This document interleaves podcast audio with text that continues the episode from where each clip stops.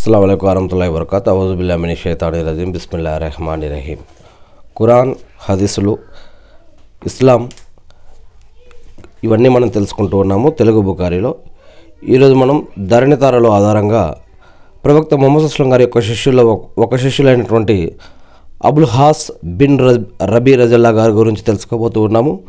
ముందుగా నేను శాపగ్రస్తుడైన సైతాను బారి నుంచి సృష్టికర్త అయిన అల్లా యొక్క రక్షణ అల్లా యొక్క సాయాన్ని వేడుకుంటూ ఉన్నాను. ఆమెన్. మొహమ్మద్ అస్లం గారు బదర్ యుద్ధ ఖైదీల సమస్యను గురించి చర్చించడానికి అనుచరులను సమావేశపరి సమావేశపరిచారు. ఖైదీలపై ఎలాంటి చర్య తీసుకోవాలో చెప్పమని వారి అభిప్రాయాలు అడిగారు. అప్పుడు హజరత్ ఉమర్ రజుల్లా గారు ఏమన్నారంటే వీరు విరోధులు మరియు ధర్మాన్ని అంతమొందించాలనుకున్న దుర్మార్గులు. మిమ్మల్ని నిర్మూలించడానికి ప్రయత్నించారు. ఇలాంటి నీచుల్ని వదిలిపెట్టకూడదు. వీరందరినీ శిక్షించాలి. మనలో ఎవరు ఖై ఏ ఖైదీల బంధువులో వారే ఆ ఖైదీలను శిక్షించాలి. దానివల్ల మన హృదయంలో బంధు ప్రేమ కంటే దేవుని పట్ల ప్రేమ ప్రవక్త మొహమ్మద్ గారిపైన పట్ల ప్రేమ అధికమని దైవధర్మం ముందు సమస్త బాంధవ్యాలు బలాదూరని అవిశ్వాస ఈ యొక్క విషయం అవిశ్వాసులు తెలుసుకుంటారు అని ఇలా ఉమర్ రజుల్లా గారు సలహా ఇచ్చారు. ఇవన్నీ కూడా బదర్ యుద్ధ సమయంలో జరిగినటువంటి సంఘటనలోని సంఘటన. అంతేకాకుండా ఆనాడు ప్రవక్త మొహమ్మద్ సుస్లం గారు జీవించి ఉన్నప్పుడు ఖురాన్ వహీ రూపంలో అవతరించబడుతున్నప్పుడు జరిగినటువంటి కొన్ని సంఘటనలు మనం చూస్తూ ఉన్నాము. ఇది చారిత్రక సంఘటనలు ఇవన్నీ కూడా. హజరత్ అబూబకర్ రజిల్లా గారు తన అభిప్రాయం కూడా చెప్పారు. ఏమని? ఓ దైవ ప్రవక్త మొహమ్మద్ అస్లం గారు నష్టపరిహారం తీసుకుని వదిలిపెడితే మంచిదని నా యొక్క అభిప్రాయం. ఇలా చేయటం వల్ల ఒకవైపు ఆర్థికంగా ఇబ్బందులు పడుతున్న నిరుపేద ముస్లింలకు ధన సహాయం అంది అందించినట్లవుతుంది. మరోవైపు దైవానుగ్రహం అయితే మనసు మారి మరి ఆ ఖైదీలు కూడా ఇస్లాం గురించి తెలుసుకునే అవకాశం ఉంటుంది.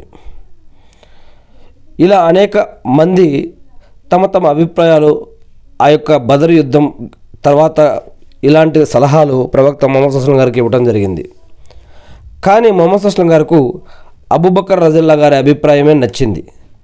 దాని ప్రకారమే అమలు జరపడానికి నిశ్చయించారు. తక్షణమే ఈ నిర్ణయాన్ని ఖైదీల బంధువులకు తెలియజేశారు. మక్కా నుంచి కురైషులు తమ బంధువుల్ని విడిపించుకోవడానికి మదీన వచ్చారు. మొహమ్మద్ అస్లం గారు ఒక్కొక్క ఖైదీ ఒక్కొక్క ఖైదీ నుంచి వెయ్యి నుంచి నాలుగు వేల దిర్హంలు దాకా వారి వారి స్తోమతను బట్టి నష్టపరిహారం వసూలు చేసి బంధ విముక్తుల్ని చేశారు. ఖైదీలలో మొహమ్మద్ అస్లం గారి యొక్క అల్లుడు అబుల్ హాస్ కూడా ఉన్నాడు. కానీ అల్లుడని నష్టపరిహారం వసూలు చేయకుండా విడిచిపెట్టలేదు. ఇతర ఖైదీలకు మాదిరిగానే నష్టపరిహారం తెప్పించి విడుదల కమ్మని చెప్పారు మొహమ్మద్ అస్లం గారు. ఇక భర్తను విడిపించుకోవడానికి హజరత్ జైనబ్ రజల్లా గారు తన తల్లి హజరత్ ఖదీజా రజల్లా గారి నుంచి తనకు సంక్రమించిన కంఠహారాన్ని మదీనాకు పంపించారు. కంఠహారం చూడగానే మొహమ్మద్ అస్లం గారికి గత స్మృతులు అంతకుముందున్నటువంటి అనేక మధుర జ్ఞాపకాలన్నీ కూడా గుర్తుకొచ్చాయి. ఇహలోకం వీడిపోయిన తన అర్ధాంగిని తలుచుకొని బాధపడ్డారు. హృదయం మూగగా మూగగా ఉంచింది దుఃఖం తన్నుకు వచ్చింది. కంఠాహారం ఒక్కటే నా భార్య ఖదీజా జ్ఞాపకార్థంగా జైనబ్ దగ్గర మిగిలి ఉంది. మీకెవ్వరికీ అభ్యంతరం లేకపోతే దీన్ని జైనబ్కు తిరిగి తిరిగిచ్చేద్దాం అన్నారు మొహమ్మద్ అస్లం గారు సహబాలతో. తమ ప్రియతమ నాయకుడే అలా అన్నప్పుడు ఇక ఎవరికీ అభ్యంతరం ఉంటుంది? అదీగాక మొహమ్మద్ అస్లం గారు ప్రసన్నత కన్నా వారికి కావాల్సిందేముంది? అందుచేత అందరూ సంతోషంగా అంగీకరించారు. మొహమ్మద్ అస్లం గారు విచారవదనం విక వికసించింది. కంఠహారాన్ని తన కుమార్తెకు తిప్పి పంపి అబుల్ హాస్ను విడుదల చేశారు. ఇకపోతే గతంలో ఖురైష్ నాయకులు ప్రవక్త మొహమ్మద్ అస్లం యొక్క కుమార్తె జైనబ్ రజల్లా గారును వదిలే వదిలేయమని అబుల్ హాస్ని అడిగినప్పుడు ఆమె నా ప్రాణం నా హృదయస్వరి. ఆమె నదులు నేను ఎలా బ్రతకగలను? నా ప్రాణాలన్నీ నా ప్రాణాన్ని నేను ఎలా తీసుకోను? అని చెప్పి వారి ప్రతిపాదనను కూడా తిరస్కరించాడు అప్పట్లో. అయితే అబుల్ హాస్ ఇంకా అప్పటికి ఇస్లాం స్వీకరించకపోవడమే గాక బదరు యుద్ధంలో మొహమ్మద్ సస్లం గారికి ఎదురు నిలిచినందున ఇప్పుడు అతను జ ఇప్పుడు అతను జైనబ్ రజల్లా గారును వదిలిపెట్టక తప్పలేదు. యుద్ధ ఖైదీగా పట్టుబడినప్పుడు అతన్ని మొహమ్మద్ సస్లం గారు విడిచిపెడుతూ మక్కా వెళ్ళగానే జైనబ్ను శాశ్వతంగా మదీనా పంపివేయాలని షరతు వధించారు. ఎందుకంటే ఇప్పుడు ఈ సంబంధం తెగిపోయింది. ఇస్లాం వారిద్దరిని వేరు చేసింది. అందుకే ఆమెను తిరిగి పంపించాలని ప్రవక్త మొహమ్మద్ అస్లం గారు ఒక షరతు పెట్టారు. మొహమ్మద్ అస్లం గారి యొక్క ఆజ్ఞ ప్రకారం జైనబ్ రజల్లా గారును మక్కా సమీపంలో ఉన్న ఒక చోట వదిలిపెట్టాలని అక్కడి నుంచి ఆమె హజరత్ జైద్ రజల్లా గారు మదీనా ఆమెను మదీనాకు హజరత్ జైద్ గారు ఆమెను తీసుకొస్తారని ముందే నిర్ణయించబడింది. అబుల్ హాస్ ఈ విషయం హజరత్ జైనబ్ రజల్లా గారికి వివరించారు. ఆ తర్వాత అతను తన తమ్ముడు కనానాతో జైనబ్ రజల్లా గారును తీసుకెళ్ళి మక్కా వెలుపల నిర్ణీత ప్రదేశంలో దిగబెట్టి వచ్చేయమని చెప్పారు. జైనబ్ రజల్లా గారు మదీనా వెళ్ళడానికి సిద్ధమయ్యారు. అంతలో అబూ సుఫియాన్ భార్య హిందా వచ్చి ఏం చెల్లి నువ్వు మీ నాన్న దగ్గరికి వెళ్ళిపోతున్నావట నిజమేనా? అన్నది. ఈ మాట విని హజరత్ జైనబ్ రజల్లా గారు ఆశ్చర్యపోయారు. ఇంత రహస్యంగా ఉంచిన సంగతి హిందాకు ఎలా తెలిసిందో ఆమెకు ఆమెకు అర్థం కాలేదు. ఇప్పుడు ఏం చేయాలి ఒకవేళ అవునంటే హిందా తనకేదైనా కీడు తలపెడుతుందేమో. అసలే ఆమెకు మొహమ్మద్ అస్లం గారు అంటే మంట. ఈ ఆలోచనతో హజరత్ జైనబ్ రజల్లా గారు ఎటు తేల్చుకోలేక మౌనంగా ఉండిపోయారు. ఏదైనా అవసరమైతే సంకోచం లేకుండా చెప్పే చెల్లి నేను నీకు ప్రతి వస్తువు ఇవ్వడానికి సిద్ధంగా ఉన్నాను. మన స్నేహ సంబంధాలకు ఎలాంటి లోటు రాకూడదు. మగవాళ్ళ వ్యవహారాలు వేరు ఆడవాళ్ళ వ్యవహారాలు వేరు. మగవాళ్ళు పరస్పరం ఏదైనా చేసుకోవచ్చు. వాళ్ళతో ఆడవాళ్ళైనా మనకి పనేంటి? అన్నది హింద ఎంతో ప్రేమ ఒలకబోస్తూ ఎంత ఎంత మధురంగా ఉన్నాయి మాటలు. వాటిలో ఎంత పరోపకారం వ్యక్తమవుతోంది. అయినా సరే హజరత్ జైనబ్ రజల్లా గారి మనసు కుదుటపడలేదు ఏమైనా ఆమె హిందా నుంచి ఎలాంటి సహాయం కోరలేదు. జైనబ్ రజల్లా గారు ప్రయాణానికి అన్ని ఏర్పాట్లు చేసుకున్నారు. అది ప్రభాత సమయం. కనానా అంటే అబుల్ హాస్ తమ్ముడు కనానా ఆమె కోసం ఒక ఒంటె తెచ్చి ఆమెను ఒంటె మీద ఎక్కించి బయలుదేరాడు. దారిలో ఏదైనా ప్రమాదం సంభవిస్తే దాన్ని ఎదుర్కోవడానికి కావలసిన ధనుర్బాణాలు కూడా వెంట తీసుకున్నాడు. జైన ప్రజల్లా గారు మదీనా వెళ్తున్న సంగతి మక్కాలో అందరికీ తెలిసిపోయింది. మొహమ్మద్ సుంగర్ యొక్క మనస్సు బాధించాలన్న దుర్బుద్ధితో కొందరు కురైషులు ఆమెను మదీనా పోకుండా అడ్డుకోవాలని అనుకున్నారు. వారిలో అబూ సుఫియాన్ కూడా ఉన్నాడు. వారంతా ఆయుధాలు తీసుకొని వెళ్ళి జైనబ్ రజల్లా గారును కనానాను వెంబడించారు. వారిని చూడగానే జైనబ్ రజల్లా గారు కంగారు పడిపోయారు. కురైషీలు వారిద్దరిని సమీపించారు. వారిలో ఒకడు వేగంగా ఒంటె దగ్గరకు వచ్చాడు. ఒంటెను అతని అతను ఒంటెపై జైనబ్ గారు చుట్టూ కట్టిన పరదా తొలగించి కత్తి చూపిస్తూ మర్యాదగా వెనక్కి పద లేదంటావా? అని గదమాయించాడు. దాంతో జై జైన రజల్లా గారు నిలువున కంపించిపోయారు. ఆమె దయానీయ స్థితి చూసేటప్పటికీ ఖనానాకు పౌరుషం పురివిప్పింది. తక్షణమే అతను విల్లు ఎక్కుపెట్టి చూపిస్తూ ఎవడైనా సరే అడుగు ముందుకు వేశాడా? వాడి గుండెల్లో నుంచి ఈ బాణం దూసుకుపోవడం ఖాయం అన్నాడు ఉరిమి చూస్తూ కనానా అతని రౌద్రాకారం చూసి కురైషులు చల్లబడిపోయి పక్కకు తప్పుకున్నారు. ఆగవయ్యా బాబు బాణం విడవకు. కాస్త మా మాట విను అన్న అన్నాడు అబూ సుఫియాన్. సరే ఏమిటో చెప్పు అన్నాడు కణాన ధనస్సు కిందికి దించుతూ. ఇలా నువ్వేమను బహిరంగంగా తీసుకెళ్ళడం ఏమీ బాగాలేదు. మొహమ్మద్ వల్ల మనం ఇప్పటికే అనేక కష్టాలతో సతమతమైపోతున్న సంగతి నీకు తెలుసు. ఇలాంటి పరిస్థితుల్లో నువ్వు అతని కూతురిని ఇలా తీసుకెళ్తే జనం చూసి మనల్ని గురించి ఏమనుకుంటారు? మనం ఓడిపోయామని మన జాతి డీలా పడిపోయిందని అనుకో అనుకోరా. ఈమెను పోకుండా ఆపినందువల్ల మనకు ఒరిగేదేమీ లేదు. అందుచేత ఓ పని చెయ్యి. ప్రజల్లో చెలరేగిన ఈ చర్చ అణిగిపోయి ప్రశాంత పరిస్థితి నెలకొన్న తర్వాత ఈమెను తీసుకెళ్ళవచ్చు అప్పటిదాకా ఈమెను మక్కాలోనే ఉంచుదాం అన్నాడు అబూ సుఫియాన్. అబూ సుఫియాన్ చెప్పిన మాట బాగానే ఉంది. కనానా దానికి ఒప్పుకున్నాడు. జైనబ్ రజల్లా గారును తిరిగి మక్కా తీసుకువచ్చాడు. కొన్నాళ్ళకు జనంలో చర్చ తగ్గిపోయింది. అప్పుడు అతను ఓ రోజు రాత్రి వేళ ఆమెను తీసుకెళ్ళి నిర్ణీత ప్రదేశానికి చేర్చాడు. అక్కడ జైనబ్ రజల్లా గారి కోసం ఎదురు చూస్తున్న జైద్ రజల్లా గారు ఆయన సహచరులు ఆమెను తీసుకొని పోయి మొహమ్మద్ సుంగర్ యొక్క సన్నిధికి చేర్చారు. అబుల్ హాస్ భార్య నుండి వేరైపోయిన తర్వాత చాలా కాలం వరకు మక్కాలోనే ఉన్నాడు. మక్కా విజయానికి కొన్నాళ్ళ ముందు ఆయన వ్యాపార నిమిత్తం సిరియా వెళ్ళారు వెళ్ళారు. సిరియా సిరియా నుండి తన వర్తక బిడారంతో కలిసి మక్కాకు తిరిగొస్తుంటే మార్గం మధ్యలో మదీనా సమీపంలో ముస్లిం సైనిక దళం ఒకటి వర్తక బిడారం దాడి చేసి సరుకుతో పాటు ఒంటెలను స్వాధీనం చేసుకుంది. దాడి సందర్భంగా ముస్లిం యోధులు వర్తక బిడారానికి చెందిన అనేక మంది మనుషుల్ని కూడా బంధించి తీసుకెళ్ళారు. అబుల్ హాస్ మాత్రం ఎలాగో తప్పించుకోగలిగాడు.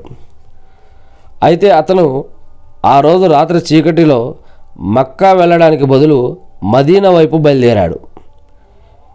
ఎంతో జాగ్రత్త వహిస్తూ ప్రజల కంటపడకుండా హజరత్ జైనబ్ రజల్లా గారు దగ్గరకు చేరుకొని తనను ఎలాగైనా కాపాడమని అభ్య అభ్యర్థించాడు. మరుసటి రోజు ఫజర్ నమాజ్ వేళ పొద్దు పొద్దుగాల ఫజర్ నమాజ్ టైం కాగానే మొహమ్మద్ అస్లం గారు మసీద్కి వెళ్ళి నమాజ్ ప్రారంభించారు. ఆయన వెనుక పురుషులు వారి వెనుక ఆ పురుషుల వెనుక స్త్రీలు నిల్చున్నారు. చూడండి ఇక్కడ. మొహమ్మద్ సుస్లం గారు ఉన్నప్పుడు మసీదులోకి పురుషులతో పాటు మగవారితో పాటు ఆడవారు కూడా వెళ్ళి మసీదులో నమాజ్ చేసేవారు. ముందు మగవారు నిలబడితే వెనక వైపు ఆడవారు నిలబడేవారు. మధ్యలో వీలైతే పిల్లలు ఎవరైనా ఉంటే వాళ్ళని మధ్య మధ్యలో కూడా లైన్లలో పెట్టడం జరిగేది. మమస గారు ఉన్నప్పుడు ఇలా స్త్రీలు కూడా మసీదుకి వెళ్ళి నమాజ్ చేసుకునే పద్ధతి ఉంది అని ఈ యొక్క చరిత్ర ద్వారా మనకు అర్థమవుతుంది. ఇక ఇక్కడ మన యొక్క ఫదర్ సమయంలో మొహమ్మద్ అస్లం గారు నమాజ్ చేస్తూ మసీదుకి వెళ్ళి నమాజ్ ప్రారంభించారు. ఆయన వెనక పురుషులు ఉన్నారు. ఆ పురుషుల వెనుక స్త్రీలు నిల్చున్నారు. నమాజ్ ముగిసిపోయింది.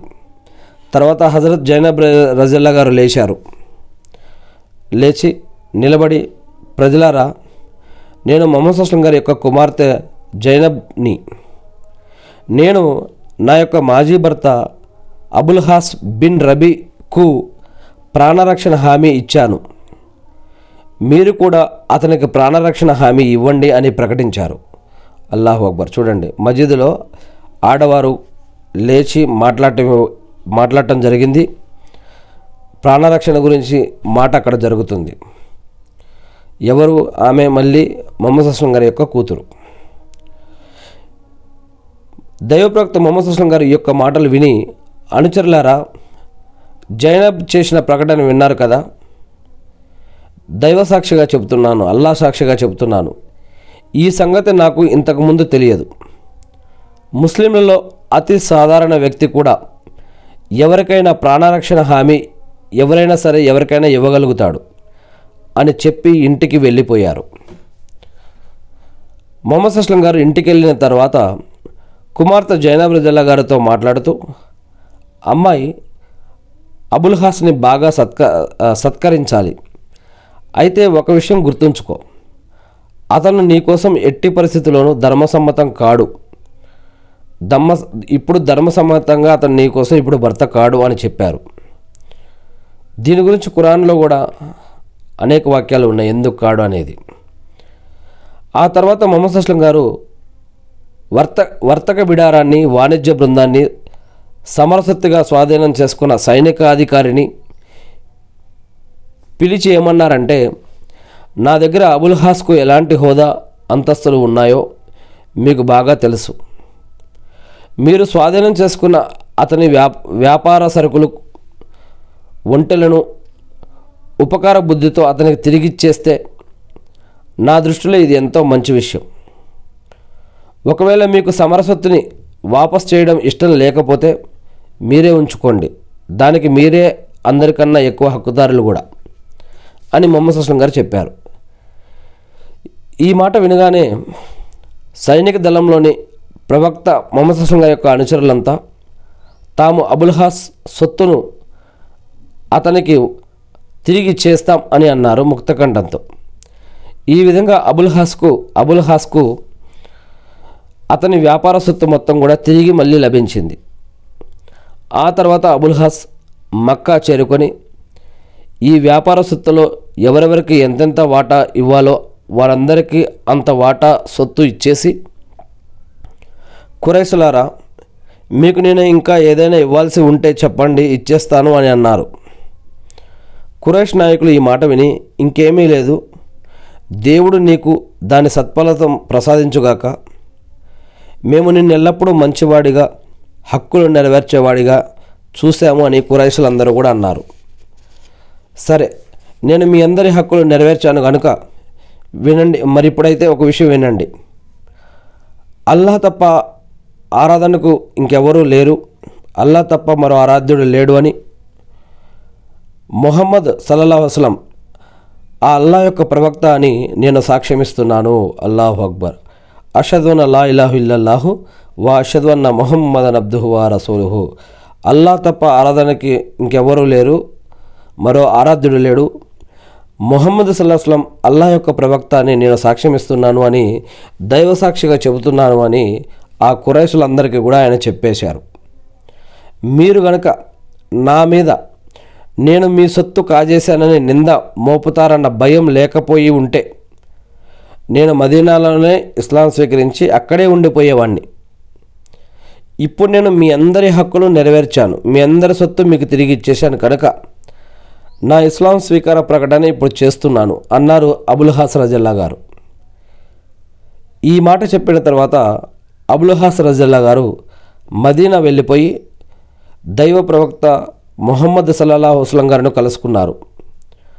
మొహమ్మద్ హుస్లం గారు పరమ సంతోషంతో ఆయనకు స్వాగతం చెప్పారు. తర్వాత అబుల్ హాస్ రజల్లా గారు మొదటి వివాహాన్ని పునరుద్ధరించి ఆయన భార్యను ఆయనకు వాపసు చేశారు. అల్లాహు అక్బర్. అల్హమ్దుల్లా సుబహానల్ హజరత్ అబుల్ హాస్ రజల్లా గారిని గురించి మొహమ్మద్ సుస్లం గారు తరచుగా ఏమని చెప్తుండేవారంటే అతను నాతో మాట్లాడినప్పుడల్లా నిజమే నిజమే చెప్పాడు. వాగ్దానం చేసినప్పుడు దాన్ని నెరవేర్చాడు. అల్లాహు అక్బర్. ఆయనను పొగుడుతూ ఆయన గురించి ఈ విధంగా ప్రవక్త మొహమ్మద్ అస్లం గారు అన్నారు. అదేవిధంగా మనం ఇంతకుముందు సహబాల జీవిత చరిత్రలో కూడా చూసాం ఒక్కసారి కల్మా నిజంగా అల్లా పట్ల భయం భక్తి గౌరవం ఆరాధన నమ్మకం కలిగి ఎవరైతే ఇస్లాంలోకి వస్తారో అటువంటి వ్యక్తి ఒక్కసారి కల్మా చదివిన తర్వాత అషద్వన్ అల్లా ఇలాహు ఇల్లల్లాహు వా అషద్వన్న మొహమ్మదన్ అబ్దుహు వా రసూలుహు. అల్లా తప్ప ఆరాధనకు అర్హులు ఎవరూ లేరు. మరియు ప్రవక్త మొహమ్మద్ అస్లం గారు అల్లా యొక్క ప్రవక్త అని ఎవరైతే సాక్ష్యం ఇస్తారో ఒప్పుకుంటారో నమ్ముతారో ఈ యొక్క సద్వచనం పలికిన తర్వాత వారు అబద్ధం చెప్పలేరు. వారు అబద్ధం చెప్పలేరు. అది ఎక్కడైనా సరే వారు వారి మనసు ఎటువంటి అబద్ధం చెప్పడానికి కూడా ఒప్పుకోదు అని ఇలాంటి అనేక సంఘటనలను ఇంతకుముందు సహవాల జీవి జీవిత చరిత్రలో మనం చూడటం జరిగింది ధరణతారుల ఆధారంగా. ఏది ఏమైతేనేమి నేను సృష్టికర్త అయిన అల్లా తాలాను ప్రార్థిస్తూ ఉన్నాను. అల్లా ఇబ్రహీం అలసం గారిపై ఆయన కుటుంబ సభ్యులపై ఆయన ఉమ్మతపై శాంతి సుఖాలు కురిపించిన విధంగా అల్లా ప్రవక్త మొహమ్మద్ సల్లాహ్ అలసం గారిపైన ఆయన కుటుంబ సభ్యులపైన ఆయన ఉమ్మతపైన శాంతి సుఖాలు కురిపించి మకామే ముహమ్మద్కు ప్రవక్తగానే వారసున చేసి అంతిమ దినం రోజు వసలత స్థానాన్ని ప్రవక్త మొహమ్మద్ అస్లం గారికి ప్రసాదించండి వల్ల ఆమీన్. అల్లా మీరు ఈ సృష్టిలో సృష్టించిన అన్ని కీడుల నుంచి మమ్మల్ని అందరినీ కూడా రక్షించండి వల్ల అల్లా ఇహలోకంలో సమాధియుతంలో ప్రళయ దినం రోజు పరలోకంలో మాకు అన్ని విధాలుగా సహాయం చేయండి వల్ల అల్లాహ్ అక్బర్. అల్లా మీరు ప్రవక్త మొహమ్మద్ అస్లం గారి ద్వారా మాకు అందజేసినటువంటి ఖురాన్ మరియు హదీసులను మేము కూడా తెలుసుకుని నేర్చుకుని అర్థం చేసుకుని గుర్తుపెట్టుకుని వాటి ప్రకారం మేము జీవిస్తూ మిమ్మల్ని ఆరాధిస్తూ తెలియని ఇతర మా సోదరి సోదరులకు తెలిపే భాగ్యాన్ని మాకు ప్రసాదించండి వల్ల. ఆమెన్. అల్లా ఈ యొక్క ప్రసంగం ఎవరైతే వింటున్నారో ఎవరైతే ఇతరుల దా- ఇతరుల దాకా చేరుస్తారో వారందరి తరపున కూడా నేను మిమ్మల్ని ప్రార్థిస్తూ ఉన్నాను. వల్ల ఆమెన్. అల్లా ఎవరైతే ప్రార్థనలో గుర్తుపెట్టుకోమన్నారో ఎవరైతే మీ మార్గంలో ఖర్చు చేస్తూ మాకు మరియు ఇతరులకు కూడా సహాయం చేస్తూ చేయబోతూ ఉన్నారో అటువంటి నీ యొక్క ప్రతి దాసుడి తరపున కూడా నేను మిమ్మల్ని ప్రార్థిస్తూ ఉన్నాను. వల్ల ఆమీన్. అల్లా మీరు మాపై పెట్టినటువంటి బాధ్యతలు నిర్వర్తించడానికి కావాల్సిన ఉపాధిని బర్కత్ని రక్షణని సహాయాన్ని మాకు ప్రసాదించండి వల్ల ఆమెన్. అల్హమ్దుల్లా సుబహాన్ అల్లా అల్లాహు అక్బర్. అషదున్ అల్లా ఇలాహు ఇల్లల్లాహు అల్లాహు అక్బర్.